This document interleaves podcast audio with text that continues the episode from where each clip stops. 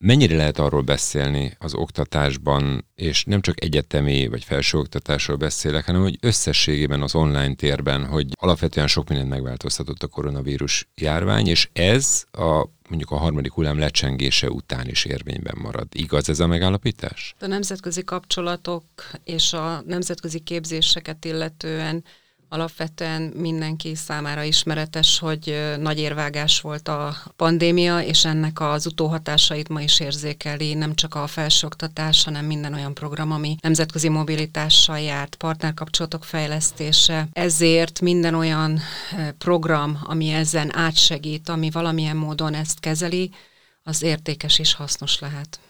Milyen programokat lehet kitalálni ebben az új helyzetben? Hát számos változat van, amiben az egyetemek gondolkodnak. Mi a Testnevelési Egyetemen arra gondoltunk, hogy mivel az online kötöttség, tehát a formátum kötöttség megvolt, a partnerkapcsolatokban és a képzésekben pedig megoldást kellett arra találni, hogy tartósan és nem tudjuk, meddig nem találkozhatunk a nemzetközi partnerekkel.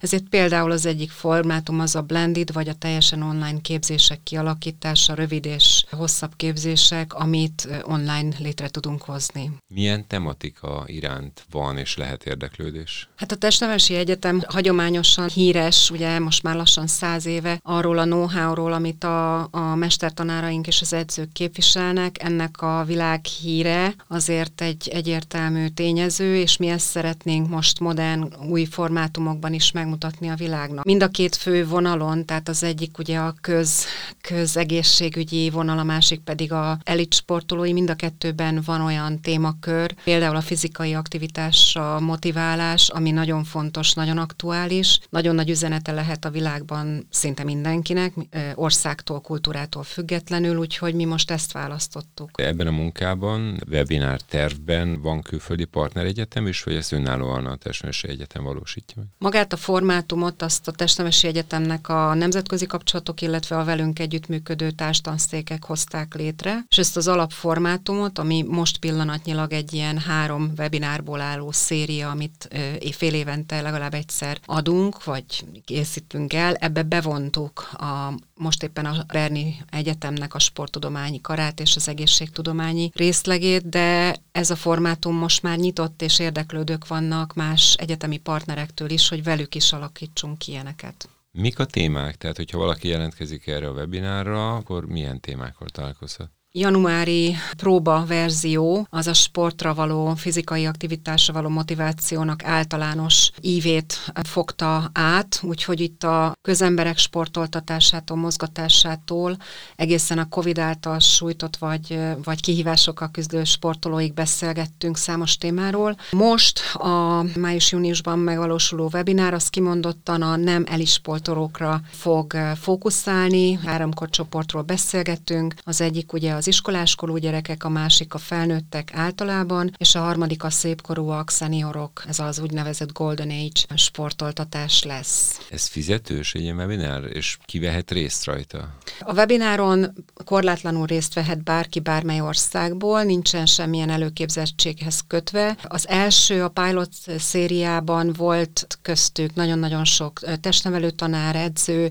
de akár szülők is, és bárki, aki az iránt érdeklődik, hogy hogyan lehet aktívabbá, új módszerekkel, kortás módszerekkel aktívabbá tenni a, az embereket. Mivel a webinár működtetni, fenntartanunk kell, ezért ennek van egy regisztrációs díja, ezért a díjért pedig akik elvégzik a webináron részt vesznek és elvégzik a, azoknak egy kettős oklevelet adunk ki a Berni Egyetemmel a partnerrel együtt. És ezzel az oklevél mit tud kezdeni az, aki elvégzi ezt a webinárt? Én azt gondolom, hogy attól függ, hogy ki hol tart az életében vagy a karrierjén. Ha egy olyan szakember, aki mondjuk nyugdíjasokkal foglalkozik, vagy a nyugdíjkorra készülő generációval, ami most ugye egy nagyon kurens téma az 50-es, tehát a középkorosztálynak a felkészítése egy aktív nyugdíjaskorra, az ő rászoktatásuk a, a mozgatásra. Ennek az értéke az nyilván az ő szívén az lesz, hogy rendelkezik egy angol nyelvű nemzetközi ilyen képzéssel. A testnevelő tanároknál az, hogy szintén ez a nemzetközi képzés egy kinyitja egy kicsit a fókuszt, tehát az Egyesült Államoktól kezdve